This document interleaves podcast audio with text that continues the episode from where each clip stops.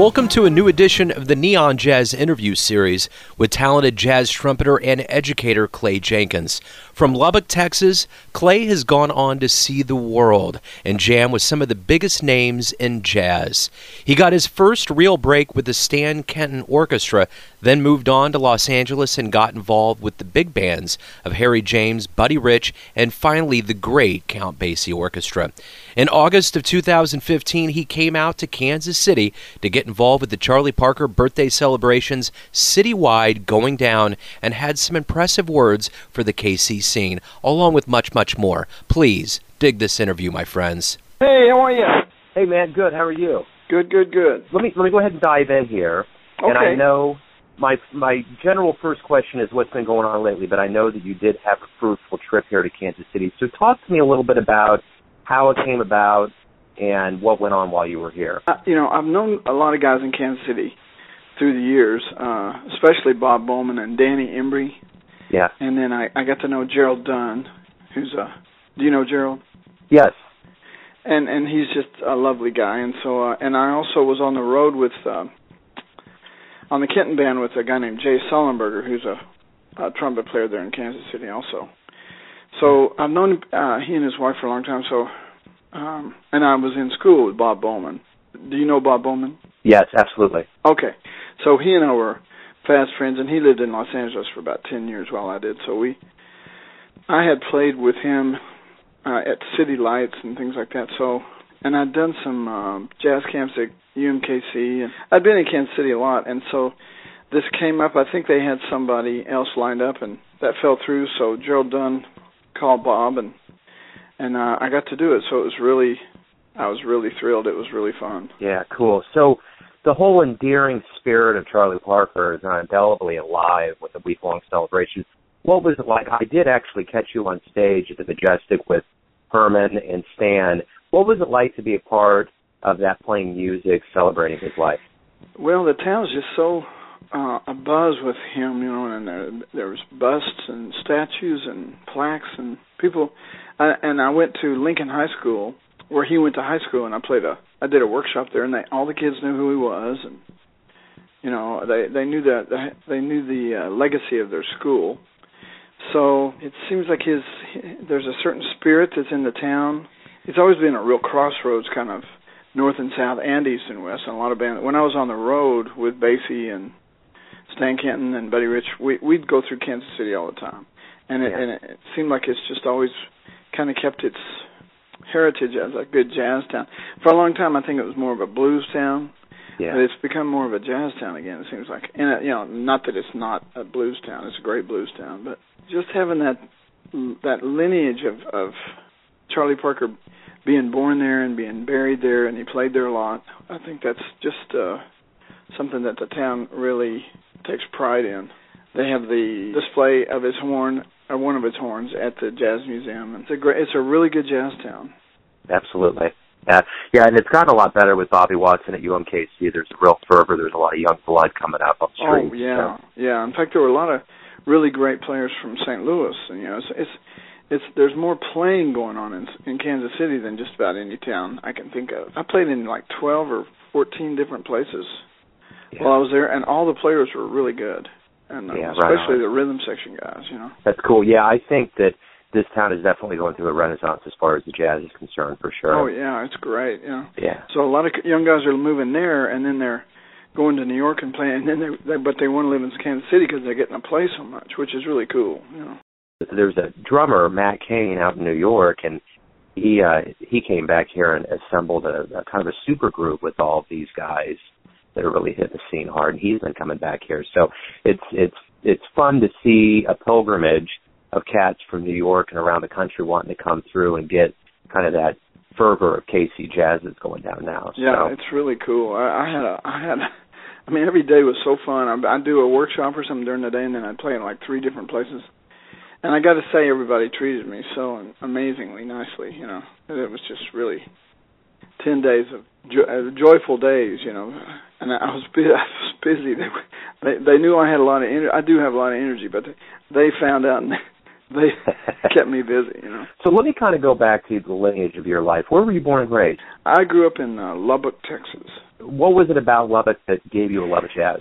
Really, not much. My dad was a player, but he, you know, he was he was more of a, an older style, like Dixie kind of swing player, and um, Yeah. and he had some friends that were good players, and then he t- he and my mom taught at Texas Tech, not in the music department, but the Texas Tech jazz for Lubbock, Texas. There were there were a few really good players. There was a guy there named Don Caldwell who was a, a really good saxophone player. So I was around some good players. Uh, when I graduated from high school, I went over to North Texas, which was a rude awakening, you know, because I was pretty good for Lubbock, Texas, but I wasn't as good as the guys at North Texas. So so I kind of had to start, you know, start at the bottom, which I did.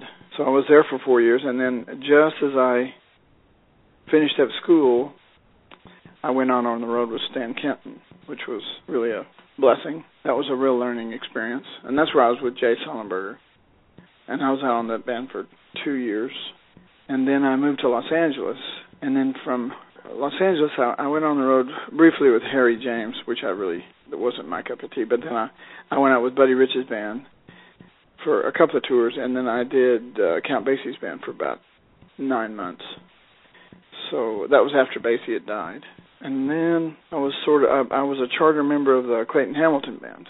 So I, I still do that. I've been on that band for 30 years, 25 of which were with uh, Snooky Young.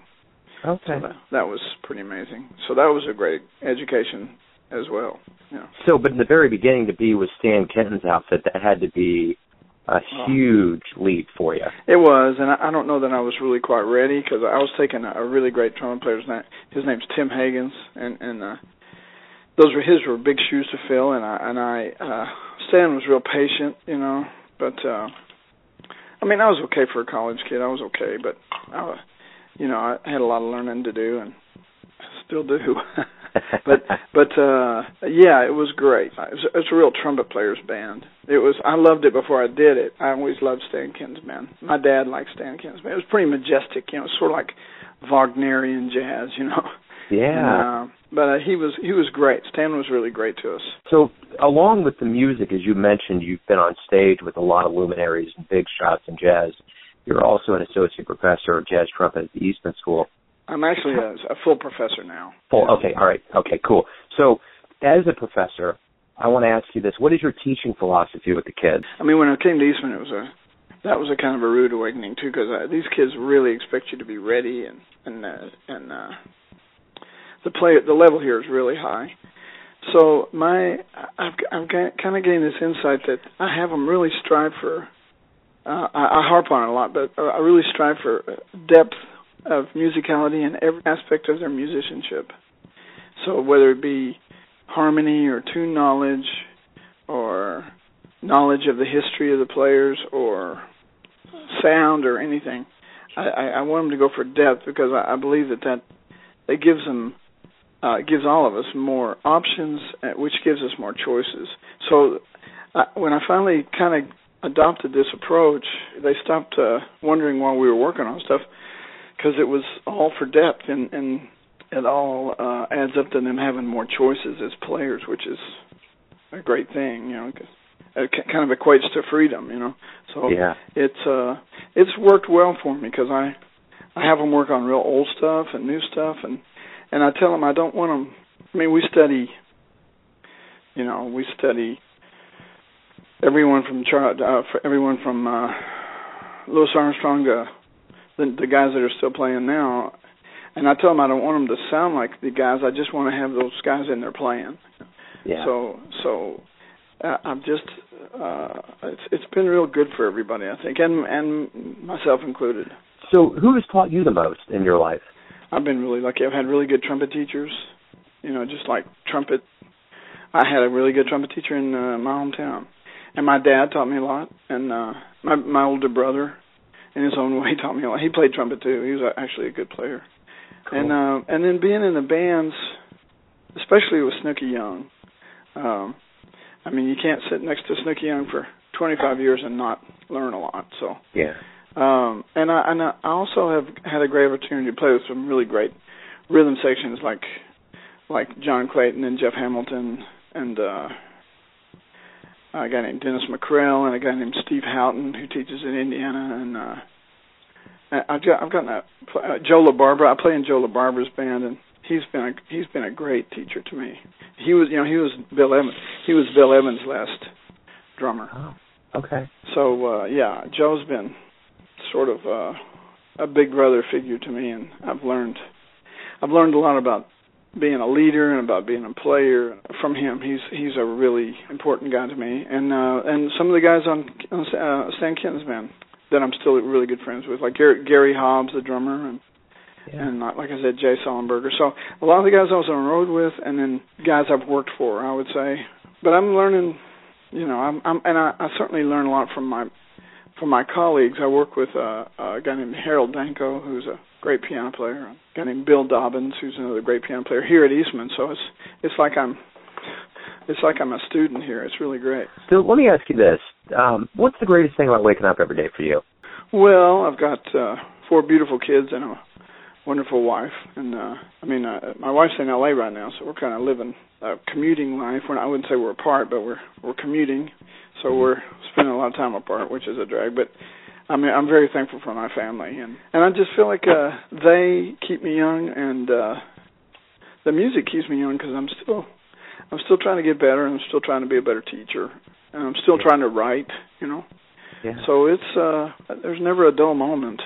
This thing, I mean, that was such a thrill to be in Kansas City, and today I got a call to be an artist in residence in Australia for six weeks. I don't know if I'll be able to do it, but just little things like that that, that come up every day is fresh and new, and it keeps you healthy. I think. I mean, I'm 61 and I I feel 22. You know. So let me ask you this: You've dedicated your your life to the jazz craft. Why do you love jazz? well, you know, I, I I knew when I was pretty young that I I, I was going to be a pretty good trumpet. I mean, I wanted to be a pretty good trumpet player. I, I wanted to be a good shortstop, but I wasn't. I was not good enough for that, you know. and I thought I wanted to be a a veterinarian, but I, I wasn't good at that either. So it was a little bit that by default I was better at being a trumpet player than those other things. But I really think I I sort of leaned toward jazz, partly because my dad did it and he liked it and kind of introduced me to it. But also I studied classical trumpet, and I just I wasn't very good at playing perfectly. You know, I'd make I'd, make, I'd get nervous and I'd make mistakes, and, and I wasn't a great studio player in Los Angeles, like playing movies and stuff. I was okay, but I wasn't that great.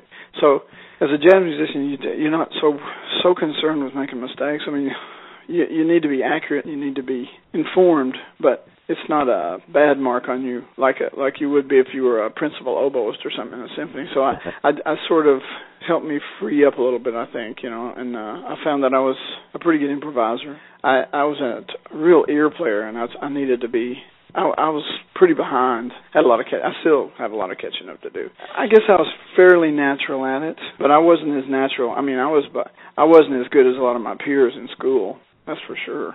You know, I was, I I was kind of a little bit more of a late bloomer than some of my some of my pals in school. This question is by by no means a swan song, but when you look back on your life, or you know, starting out with Stan Kenton and playing with cats like Kurt Elling and uh, Billy Childs and all these people that you share the stage with, when you look back on your career, what do you want the jazz world to remember you for as far as your voice and your contribution and what you have given and dedicated your life to? I guess I would say, first of all, being being a good a good person, you know, uh, first and foremost, and a thoughtful person, um, which is way more important than being a, a good musician to me. But uh, in terms of being a musician, I guess I've kind of hung my hat on trying to sound like myself with the lineage of the of the art form in my playing. Like I, I it's important to me that I swing real hard. You know, it's not like I want to play so new that I uh, that I'm not swinging. So I, I want to sound like myself. I want to sound modern, but I I want to show respect to the lineage. So not, I don't want to play like those guys. I don't want to play, but I, I want to have them in my playing.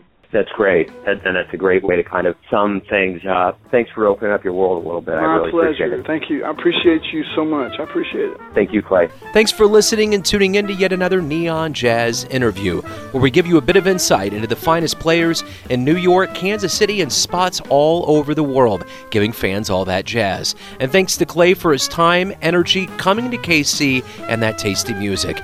If you want to hear more interviews, go to Famous Interviews with Joe Dimino on the iTunes Store or or you can visit the neonjazz.blogspot.com for all things neon jazz. Until next time, enjoy the music, my friends.